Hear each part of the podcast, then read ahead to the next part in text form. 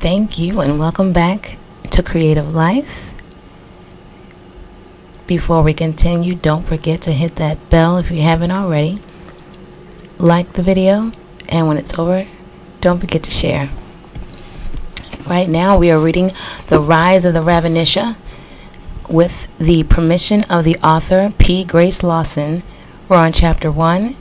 In case you missed the foreword, you can click that little icon in the corner there. Can catch up with us.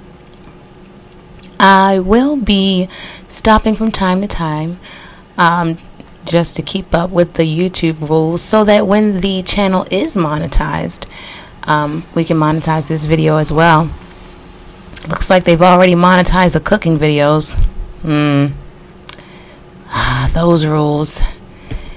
Um, moving forward, present day.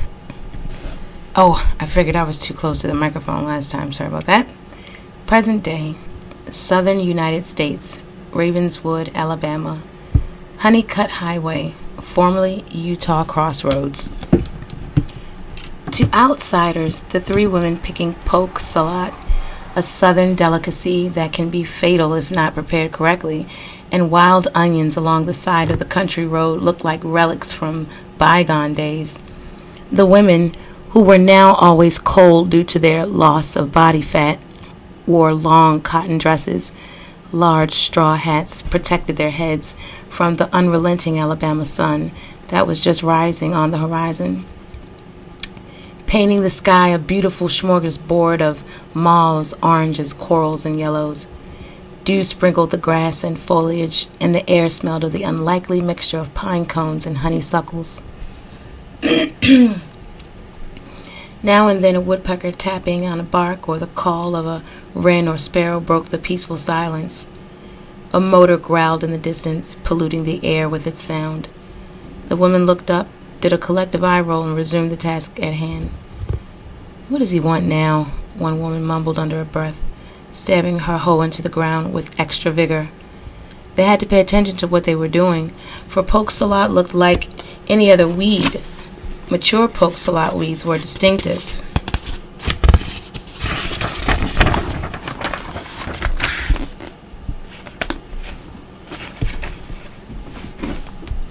I kind of rearranged my little seating here, which is good. Which is good for the interruptions. Interruptions are good see here.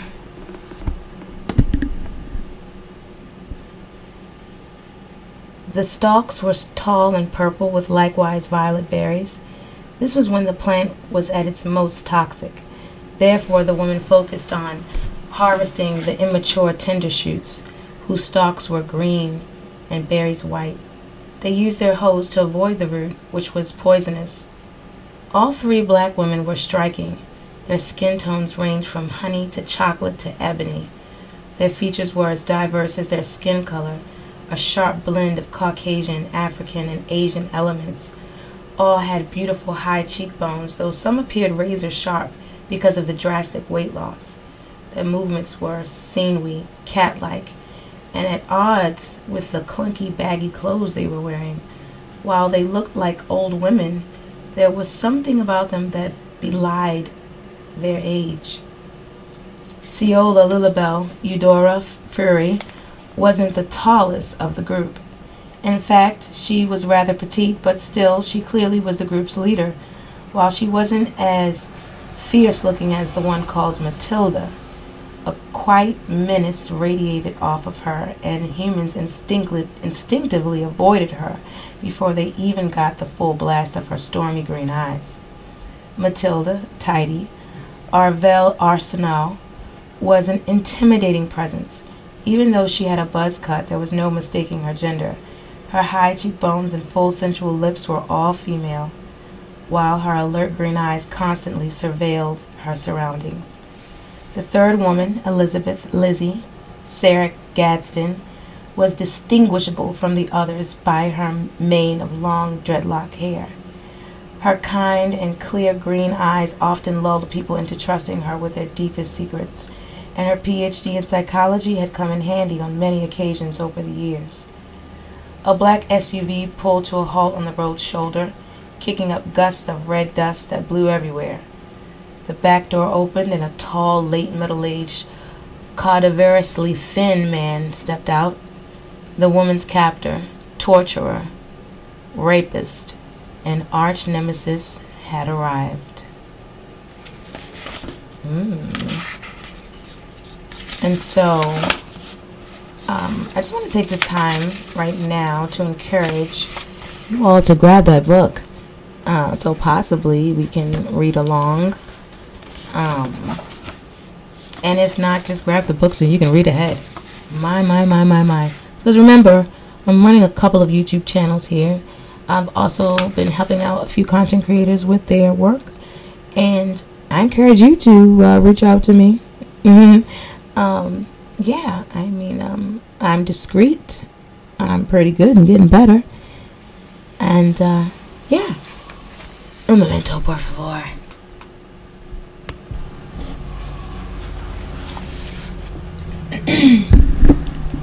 to say the Ravenisha regretted the day they allowed their capture would be an understatement. They had known they were in trouble as soon as the slaves packed them on the slave ship, and hunger began to eat away at their insides with an intensity they couldn't recall having ever experienced. To exacerbate the torture, there was food all around them. The steady beatings of the healthy hearts inundated their souls and thoughts day in and day out. They could hear the blood cursing their veins, coursing their veins in their delirium. It would have been effortless to break the manacles that bound them and feed to the point of bursting. Instead, they had to appease themselves with the slop the slave catchers haphazardly fed them. When they finally docked and were on the auction block, it shocked them that they were all bought together. Apparently, Idia wasn't a completely cold hearted bitch and had bribed the slave catchers handsomely to ensure the friends' joint sale. Thankfully, the slave catchers honored their part of the bargain because they could have taken the money and sold them separately, and Idia would have been none the wiser. That one minor act of kindness was the only thing that kept them going nearly 400 years later. The plantation's owner and their first master in 1650, Montrose Norland Honeycutt, had been a cruel taskmaster.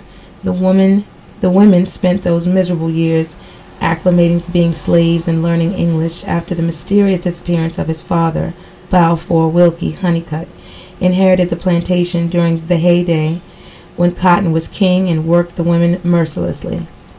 Overseers noticed the women were far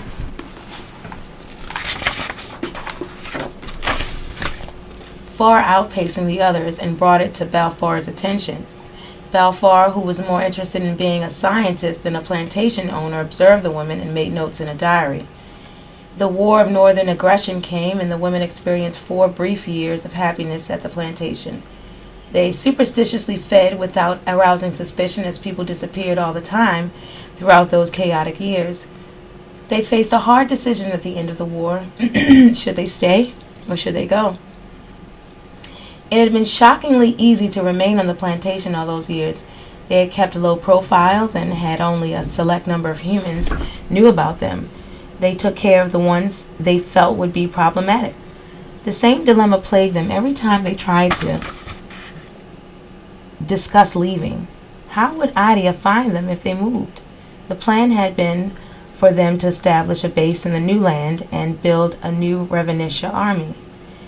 Idia would unite with them when she felt the moment was right, after she had conquered the African continent. Surely black people would find freedom at some point in history and the Ravenisha would be ready. So they stayed on as sharecroppers after the war. Although they might as well have s- still been slaves, Rufu's father, Zebulon Leverett Honeycutt, was born and like his father before him, he was more interested in science than running a modern plantation. He was the first Honeycutt to get his doctorate in biology, since molecular biology wasn't a field then. He pored over the diaries left by Montrose and Balfour and set about learning everything he could about the women who never seemed to age and possessed superhuman strength. Rufus was an only child for many years. His younger brother, Borgard, was born when his parents were middle aged and thought they couldn't have more children, whereas the other women had dabbled in science as a hobby. Zebulon quickly recognized that his son was a scientific genius and had what was, at the time, a cutting edge lab built for them both. Unfortunately, Zebulon learned about the women's abilities firsthand, up close and personal, and this was the start of their modern imprisonment. We're up. Oh, oh OMG. So, okay. Yeah, this is this is um this book is absolutely freaking amazing. I won't like um so again, I do have to stop from time to time. Um because yeah, I had to be careful about reading the book on YouTube and still making sure about monetization when it's time because you know um, I do enjoy um, being you know a voice and um, I do enjoy like just like this meeting the new people and I mean I enjoy it all. Um, I also do have a family, mm. and as you can hear, bills Damn those cell phone bills. Damn Verizon. I mean it. I'm about to go with T Mobile. I mean, right? Just bleeding money. Um, in any event, so yeah, uh, it I do need to stop from time to time. And good thing for those um other little things I got going on as well. So um guys, this this is really a lot. I love I, I can't even say enough about this book right now. And if you don't have the time to listen, you can fast forward this. Um, I mean, it all just makes so much sense. I mean, for real. Even like aside from, you know, this being a fictional novel, but it is true that, you know, slave owners, like, we have these last names and they're not, you know, these are slave masters' names. And they were doctors and scientists, and they did have free specimens, and they did buy slaves just to do that with. I mean, the melanated ones, we just had it so bad, and it's so horrible that it's like no one ever wants to. You can't have a conversation about slavery at all. Probably people will stop listening to the book even now. Um, I encourage you to listen on. It's not based on slavery. This is the rise of the revolution. These women lived for 400 years. This is a part of their history, and it is a part of our history. It happened. It's like you can't have these conversations with people about what happened to us. Um, moving forward, uh, I'm going to try to, because I want to really make sure you guys can hear. Okay. Rearrange again. Little ADHD there. And uh, lack of resources. Donations are encouraged as well while we're not monetized. And you can do that at consumerarena.com. I'll put a sign up there as well. Uh, Rufus had been a young adult home from college for a Christmas break when it happened. He had surprised everyone by arriving early. And this is why you should go ahead and buy the book too, so you don't have to worry about the interruptions. Um, he had surprised everyone by arriving early, exiting his cherry red roadster. He had skipped up the antebellum mansion steps, flung open the door, and entered a bustle of activity. The three fierce looking women he, mem- he remembered his father studying were cooking and cleaning, and most curiously of all, they weren't under armed guard. By then, he and his father knew their secret, having witnessed them changing and feeding several times over the years. Why were they allowed to be around his mother with no armed guards present? Something wasn't right. He kept a wary eye on them as he called his parents' names. His mother, Isabel, answered from the kitchen where she had been supervising Ciola, who was cooking the Christmas meal. I'm going to look that up online to see the correct pronunciation of that name, Ciola, like exactly how I should be saying that. Make okay, sure perfect. we're still going. I'm trying something new. Um, recording inside of the software where I also will lay the image tracks. Alrighty, let's see here. Ah, uh, see, Ciola who was cooking the Christmas meal. Normally, he would have let his gaze linger on Ciola. He found her honey red color, curvy body, emerald green eyes, and curly hair worn in two long braids intoxicating. Upon seeing his mother, he gave her an enormous hug, sweeping her into his arms and out of the house. Once outside, he put her in the roadster and drove off. He asked his mother where his father was. She replied he was at the lab and asked what on earth was wrong with him. They drove to the lab and asked for Dr. Honeycutt. He wasn't in the building or on the grounds. They returned to the house along with some guards. This time the women were sitting on the porch with leers on their faces, and Rufus could see murder in their eyes. Before he could stop her, Rufus's mother jumped out of the car and ran into the house. Zeb, Zeb! Rufus's mother called, running up the stairs to their bedroom. If his body is up there, so help me God, Rufus snarled. The women rolled their eyes, and the darkest and tallest one, the others ca- called her Tildy, smiled her wicked, intimidating smile. Her doe like green eyes pierced into him as her full, sensual lips curled. Don't worry, it's not. His mother's screams pierced the air. Detain them! he ordered the guards, running upstairs. Mother, what is it? Rufus found his mother in the bathroom, throwing up in the toilet. Those bitches, she sobbed. Look what they left of him. Rufus turned to where his mother pointed, and on the vanity were a blue eyeball and a severed penis. Garnet red blood had ripped down the vanity's edges and congealed on the floor in a macabre Rorschach pattern. Taking a deep breath and grabbing some tissue, Rufus picked up the organs, threw them into the toilet, and pulled the lever. Why did you do that? His mother screamed in hysterics. Don't worry, Mother, Rufus replied in a voice laced with ice and iron. Trust me, I know what I'm going, what I'm doing. I'll make them pay, and they'll wish they had never been born. Promise me, Isabel simpered, staring up into Rufus' glacial blue eyes. I swear on Papa's soul. Rufus, who would earn his doctorate in molecular biology, was true to his word. Lizzie, the calmest of the women, protested that even though Zebulon had raped her in that very room hours earlier, she and the others hadn't killed him. Deaf to her entreaties, Rufus had the women shackled and beaten almost to death. Isabel, always fragile, never recovered from the shock of her husband's death and died a year later, leaving Rufus and Bogard orphans. Very rich orphans, but orphans nevertheless. Thankfully, Bo was visiting a friend that fateful day and missed the horrific event. Rufus knew he couldn't take care of his much younger brother, so he had the eight-year-old shipped off to various to various military boarding schools until he graduated and went on to attend a military college. The women's lives changed very little. Rufus purchased a property that would later become the, to- the town of Ravenswood and the site for the Ravenishes' current home, Ravenswood Farm. Seemingly there were no locked gates and the women were free to move about. But Rufus had made the consequences of trying to escape very clear. Rather than keeping their power secret, Rufus gambled and informed local law enforcement and the army, assuring them he had the women securely contained and that he could harvest their remarkable abilities to benefit the American government. So Rufus finished all of his schooling and continued the experiments, now sanctioned by those in power. He constantly goaded the women about their situation. Let them try to escape. He promised to hunt and shoot them down like the animals they were. He even seemed to have a special relationship with Ceola.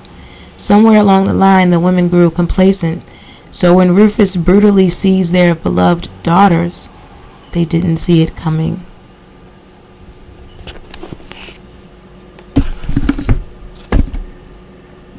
And just gonna take this time out to take a brief, uh, taking a brief message from our sponsor. Thank you. Has this ever happened to you? And of course, followed by this.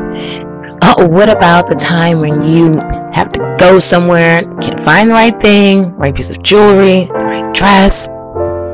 With everything going on, no one, and I mean no one wants to deal with the hustle and bustle of the malls these days. And then here comes DHgate. BHK offers a wide range of custom made products from jewelry to dresses, cell phones, earbuds, even all kinds of things, cool shoes, all at low, low prices that cannot be beat. Using my link, you can get an additional 20 to 30% off Next to nothing on your next purchase. Kiss the hustle and bustle of the mall goodbye and say hello to DHgate.com.